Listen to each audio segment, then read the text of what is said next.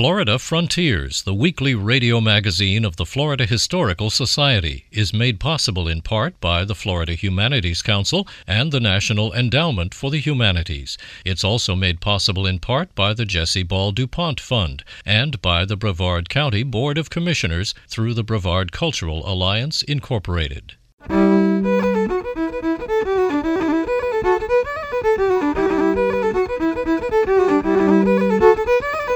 This is Florida Frontiers, the weekly radio magazine of the Florida Historical Society, on the web at myfloridahistory.org.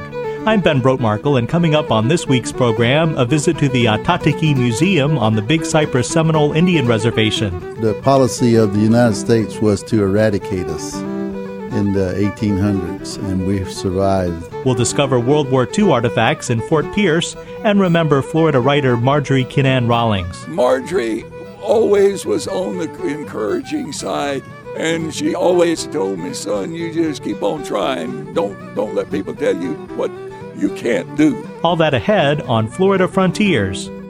Yo yo ah yee ho hee ho hee ho hee ho hee ho hee ho hee we ha we ha we ha we ha we ha we ha we ha we ha we hee ya we hee ya we hee ya we hee ya we hee ya we hee ya yo yo yo yo yo yo yo yo Yahweh. Yahweh. Yahweh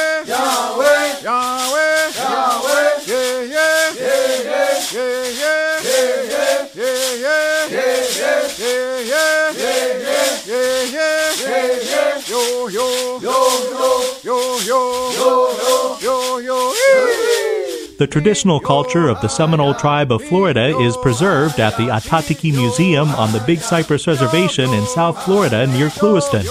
The state of the art museum and archival facility features permanent exhibitions and rotating gallery space, a research library, and an extensive collection of historic newspapers, oral histories, manuscripts, and artifacts, including patchwork clothing, baskets, and dolls. Pedro Zapata is traditional arts coordinator, and Ann McCudden is director of the Ah-Tah-Thi-Ki Museum. In the Seminole language, Ah-Tah-Thi-Ki means a place to learn or a place to remember. That's really what we hope to do here at the museum is to um, educate the public, but also, you know, to keep the traditions and uh, culture alive within our own tribe. You know, it's part of the mission statement of the museum, and so that's what we try to do through our programming and through our exhibits and um, through our collection staff and outreach. We want everybody to come in and experience the, the things that we have to offer and understand that you know this is a tribal museum. It belongs to the tribal members, tribal collections, but we want this to be the source for tribal history and culture for people. We want to, um, you know, without being too pretentious, we want to be the place where people can come to get the correct information, to get the, uh, you know, to meet tribal members and to really experience tribal culture one on one, whether it's walking through the boardwalk and then sort of experience it on your own or meeting with a tribal member or a tribal elder or somebody and learning things that way. In the 1700s, Lower Creek Indians from Georgia and Alabama migrated into Florida, blending with remnants from some of Florida's indigenous tribes and runaway slaves. By the 1770s, this group of people became known as Seminole, which means wild people or runaway. Throughout the 1800s, a series of three Seminole Indian wars took place as the U.S. government sought to expand its territory and recapture runaway slaves. By 1858, only two to three hundred Seminoles remained in the swamps of Florida. In the 20th century, the Seminoles capitalized on the state's growing tourism and remained active in citrus growing and the cattle industry. Today, the Seminoles have expanded into the hotel, restaurant, and gaming businesses as owners of the worldwide Hard Rock franchise. Willie Johns is outreach specialist for the Ah-Tah-Thi-Ki Museum. The policy of the United States was to eradicate us in the 1800s, and we've survived through all the onslaughts of maybe four different wars, not not including the Seminole Wars, but the Civil War, World War One, because our people were illiterate, and this museum houses all the pictures and all the stories of these people who tried to that did survive, and uh, so I'm hoping that they these were these were real people. They weren't just uh, you know, we watch the cowboy and Indian stories, and the Indians get shot down and they die in front of the motion picture. This is this is that uh, our you know our families. We had real families. They had real dads. They had grandpas, and they were real people, and they they made a living out of nothing in this this Florida wilderness, and uh, they fought against Andrew Jackson's removal, and uh, in the in the 19th century, they moved to the reservations, and uh, they, you you learned that they they took with their hands out with nothing, and made uh, Seminole tribe what it is today.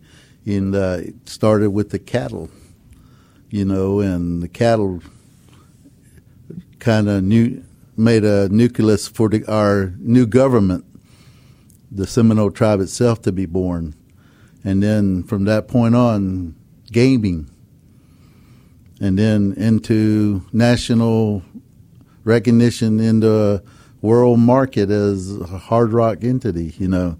So I want them to know that, you know, it just wasn't handed to us, that uh, they, we worked hard for it.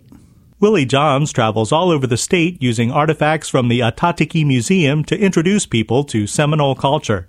John's family did not take many photographs of themselves in the early and mid 20th century.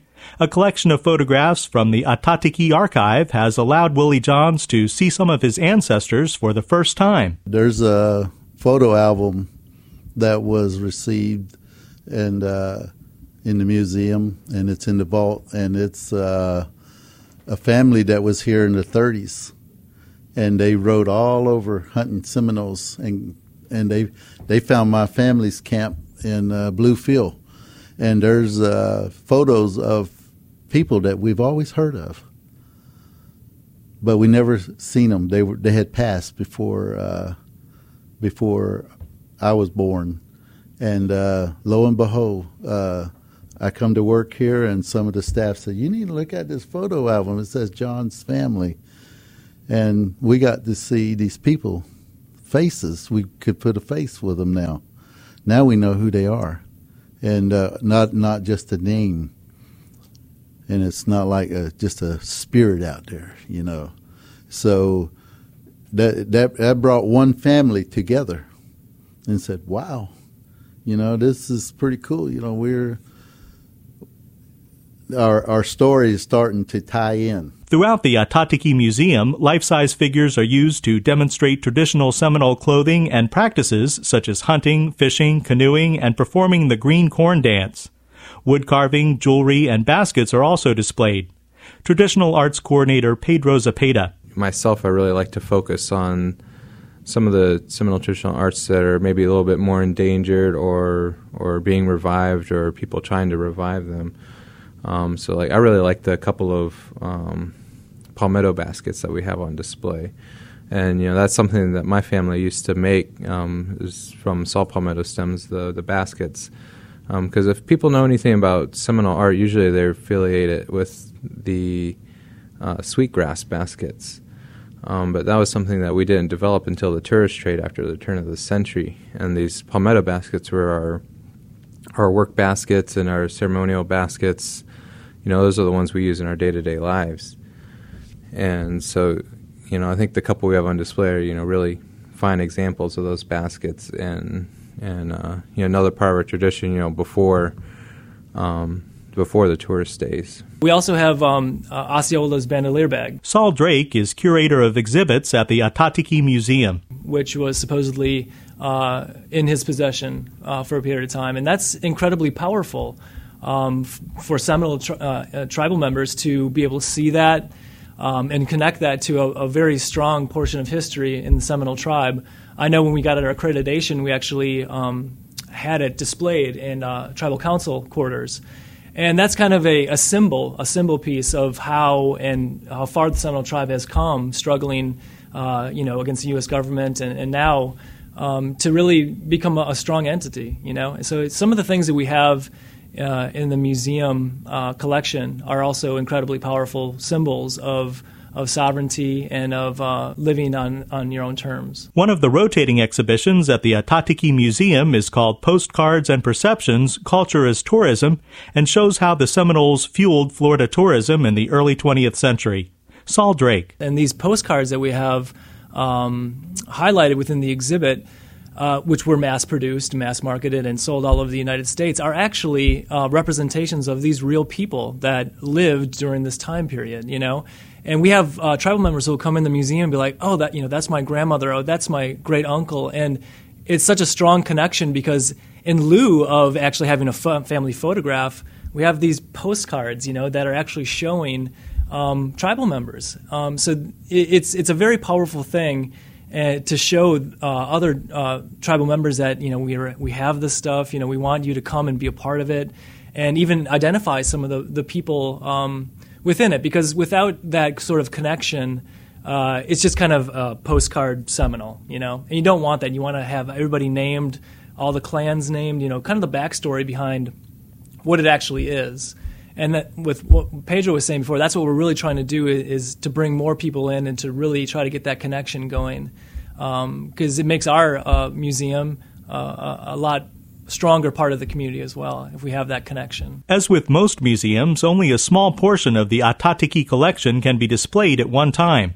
The museum has a high tech preservation and storage facility and shares items with the Smithsonian Institution, the Museum of Florida History, and other organizations.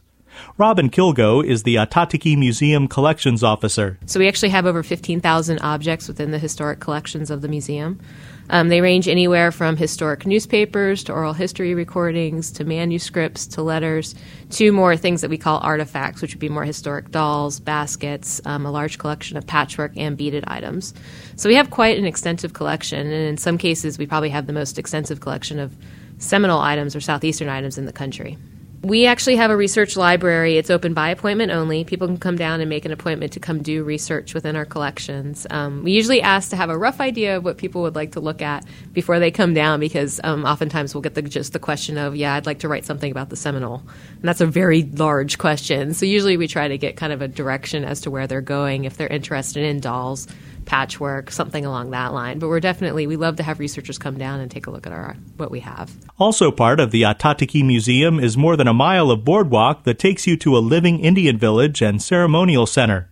The visitor experiences the natural Florida while learning about how the Seminoles interact with the environment. We have uh, plaques out there, which kind of um, they're ethnobotanical signage, and they kind of give you a little bit of background on the plant itself uh, whether or not it's um, invasive or, uh, or a, a, native plant to the specific dome there.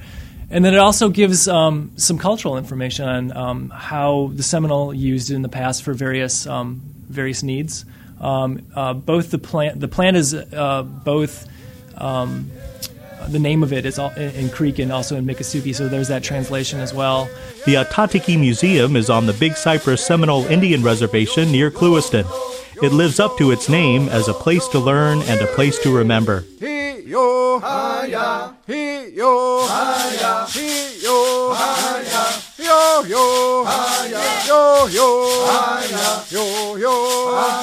This is Florida Frontiers, the weekly radio magazine of the Florida Historical Society. I'm Ben Brotemarkle. Visit our website at myfloridahistory.org to listen to archived editions of this program, check out our calendar of events, shop for great Florida books, and become a member of the Florida Historical Society. FHS members receive the Florida Historical Quarterly and much more. That's myfloridahistory.org.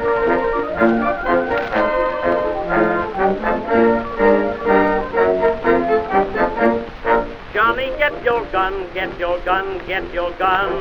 Take it on the run, on the run, on the run. Hear them calling you and me, every son of liberty. Hurry right away, no delay, go today. Make your daddy glad to have had such a lad.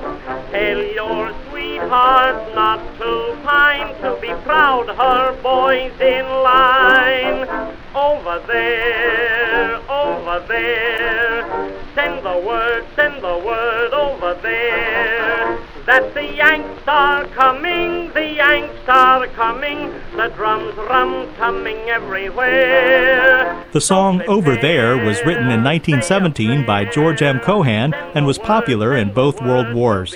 Janie Gould has discovered some World War II artifacts displayed near Fort Pierce. Hi, I'm Janie Gould in search of hidden history, and today we found it at Round Island Beach Park in Indian River County. Tucked away in the middle of the park is a display of some odd shaped concrete objects, now weathered by age and salt and encrusted with barnacles. They're called obstacles of war true chunks of history. They help U.S. forces train for the D Day invasion during World War II. One sunny Saturday recently, Bernie Mahoney from Port St. Lucie was visiting Round Island with his family. I'm a big history buff. Did you know about the amphibious forces that were trained in Fort Pierce during the war? I'm not too familiar with it, but uh, this is a great piece of history here. You know, it's good that they uh, keep these things so people will learn, the younger generation. Five miles south of Round Island is the National Navy UDT SEALs Museum on North Hutchinson Island. A much larger collection of obstacles used in invasion training stands outside. Michael Howard, a retired Navy captain, is the museum's executive director.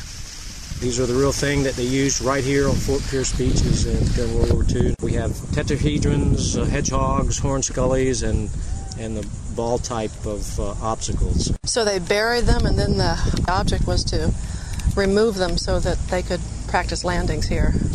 Yes, the mission of the Navy Combat Demolition Units, the forerunners of the SEALs, was to blow up the obstacles on the beaches so the boats, the landing craft, could get the troops in safely and, and let the ramp down and let the, guys off on the beach. So uh, it's a very difficult mission. Most of these things, you know, as the tide came in, they were covered. The objective of the Germans was to hide the obstacles underwater as best they could at high tide, which is when the landing was desirable. We're looking at maybe 20 of these obstacles now, these objects. The Germans, I guess they put hundreds on the beaches of Normandy. Probably thousands. It was layer after layer as you came in to the beach. They were both at Omaha and Utah Beach. We have photographs inside the museum that shows just how thick these obstacles were and all varieties to uh, try to stop the landing craft. They thought it was impenetrable, but the Navy was able to create lanes, landing lanes on the beach. That's correct.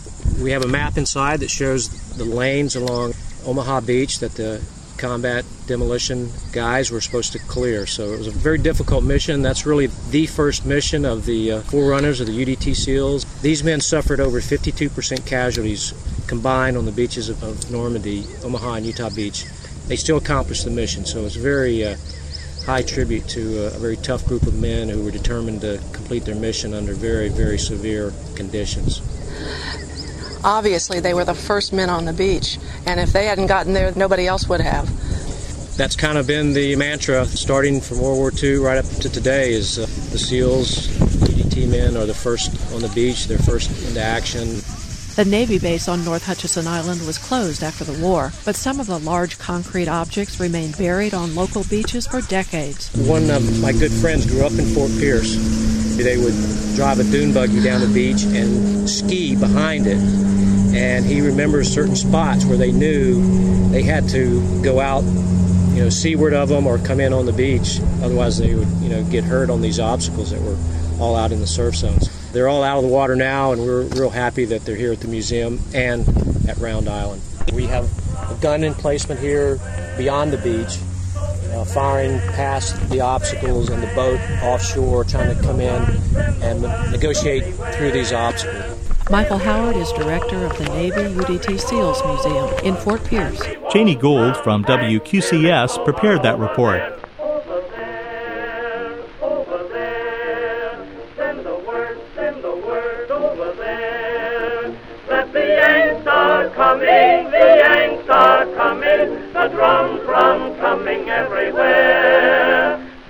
Prepare, say a prayer, send the word, send the word to beware. We'll be over, we're coming over, and we won't come back till it's over over there. This is Florida Frontiers.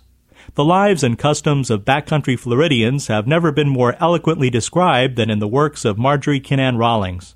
Rawlings wrote about the people and landscape of north central Florida, where she lived, wrote, and tended her orange grove until just before her death in 1953. Bill Dudley talks to a man who remembers Marjorie as both a close neighbor and a confidant who, in part, shaped his formative years. Marjorie always was on the encouraging side. And she always told me, son, you just keep on trying. Don't don't let people tell you what you can't do. So she was a tremendous influence. That's writer and artist J.T. Glisson. As a boy, he formed a lifelong friendship with novelist and short story writer Marjorie Kinnan Rawlings after she and husband Charles Rawlings bought 72 acres in Cross Creek, a small rural community southeast of Gainesville, in 1928. Ms. Rawlings and Charles Rawlings moved next door to us at Cross Creek when I was one year old. So I grew up with them living 150 yards to their house, but that's next door at Cross Creek. In the years before World War II, young Jake Glisson would often spend time with the family's literary neighbor, helping out around the place, especially after husband Charles left Cross Creek in 1933. The same year, Marjorie published her first novel, South Moon Under. They came up to the house one day and announced that he was leaving, and he shook hands with my dad and said that good a friend as I've ever had, but I'm leaving, and I uh, would appreciate it if you all would be kind to Marjorie. She wants to stay on. My dad said, Well, you'll be coming back, maybe. He said, No, no. We agreed, uh, I won't be coming back. We didn't hear from, all we knew was he caught the southbound train in Island Grove. Glisson was just the right age to have been the model for the character of Jody in The Yearling, for which Rawlings won the Pulitzer Prize for Fiction in 1938. By then, she was also a very successful short story writer who, while professing a dislike for city life, could still indulge her fondness for certain civilized comforts. She always had a new Oldsmobile. There's a thing about her that in all of her writing, she gives this impression of the struggling author. She never had an Oldsmobile over two years old. The truth was, I was in charge of getting out of being stuck. She had absolutely no respect for a sand bed, Florida mud or sand. I rode with her down in the scrub. We'd get stuck. I dug the car out. She collected plants and samples. On one occasion, I told her, I said, You know, Ms. Rawlings, if you don't gun it, so. And she said, Are you telling me how to drive? Oh, no, ma'am, no, ma'am. She said, Don't. Glisson remembers his father's frequent dealings with the strong willed and often hot tempered writer. After Charles left, she would hear something that my dad did or whatever, and she would come wheeling up to the house and skid in where we had set grass out back in those days. She would get out and she would proceed, Tom Glisson, you so and so, so and so, and you did this, and man, she would blow her lid my dad found great humor in it. He just, uh, my mother would say, You're just baiting her on. Never more than three days would pass. I uh, would announce that Daddy Miss Rawlings is coming up the road. He says, she walking or driving? I'd say, Well, she's walking now. He says, She's coming to apologize. And she would come up and she would say, Tom, I made a damn fool out of myself. I uh, am sorry for this and I won't apologize. And my dad said, Well, you said Charles is gone, you got to raise hell at somebody, so don't feel bad about it. The boy continued his relationship with the author well into his teen years. I could tell her anything. There was no such thing as her being shocked. Things you don't tell your mama and you don't tell your daddy. Oh, I could tell her with uh, no reservations at all. When World War II began, Jake Glisson was anxious to join the Army Air Corps. Marjorie wrote a glowing letter of recommendation. I have known him all his life, and I consider him of precisely the caliber you desire for this program. Now, here comes the good part. He has courage, poise, initiative, brains, adaptability, and high integrity of character. Very sincerely, Marjorie Kinnan Rawlings. My brother, when he saw the copy of it, said, No damn wonder she got an award for fiction. The war years were eventful ones for Marjorie. Marrying her second husband, hotelier Norton Baskin, in 1941, she published her autobiographical book Cross Creek the following year. The book was well received, but in 1943 she was involved in a libel suit brought by another member of the community, Zelma Cason, who had been described unflatteringly in the book. An attorney had convinced Cason to sue for a share of what was described as Marjorie's millions. We all knew Zelma. She was a good friend. We went to church in Island Grove with her. But she came to my dad right after the, she started the suit and told my dad, said, uh, Tom, I'm suing Marjorie, and we're going to get a lot of money. And if I win, you can sue and you can get a lot of money for what she said about you. My dad said, No, now wait, Zelma. My dad said, You know better than that. Marjorie Rawlings is from Cross Creek. She's one of us out here.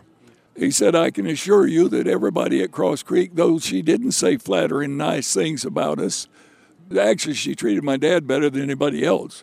Uh, she said she didn't know whether he could read or write, but she did say things about people that would be embarrassing to their grandkids or something. It became the, the Scopes trial of Alachua County at that time. All of the publishers, they sit down. You couldn't rent a room in Melrose.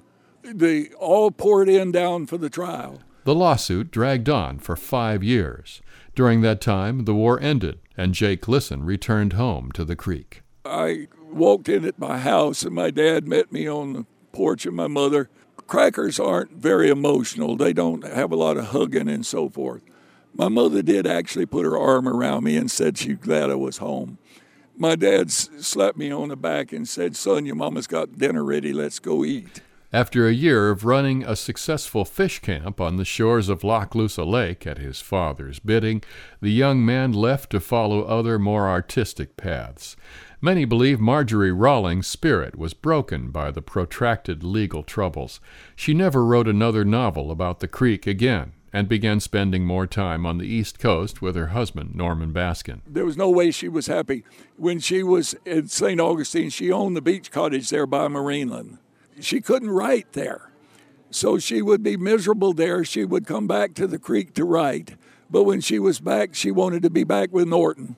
And it was a go and come sort of a relationship. From time to time, Glisson says, he visited her at her beachfront home. And occasionally I stopped over at her place at the beach, usually to introduce her to girlfriends.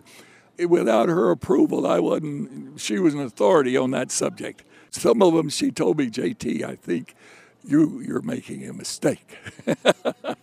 Marjorie Kinnan Rawlings published her last book, The Sojourner, a story set in Michigan, in 1953. In December of that year, she died of a ruptured aneurysm. She was 57 years old. In his 1993 book, The Creek, J.T. Glisson looked back on his growing up years and his relationship with his friend Marjorie. The last time I saw her was about six, it was six days, I think, before she had the stroke.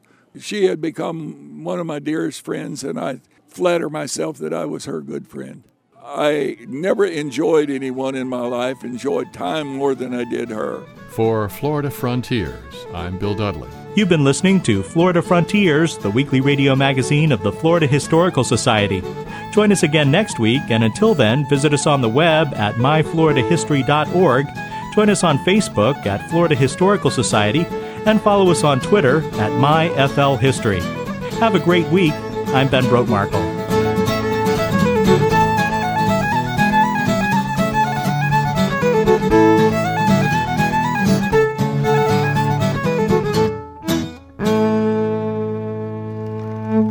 Florida Frontiers, the weekly radio magazine of the Florida Historical Society, is made possible in part by the Florida Humanities Council and the National Endowment for the Humanities. It's also made possible in part by the Jessie Ball DuPont Fund and by the Brevard County Board of Commissioners through the Brevard Cultural Alliance, Incorporated.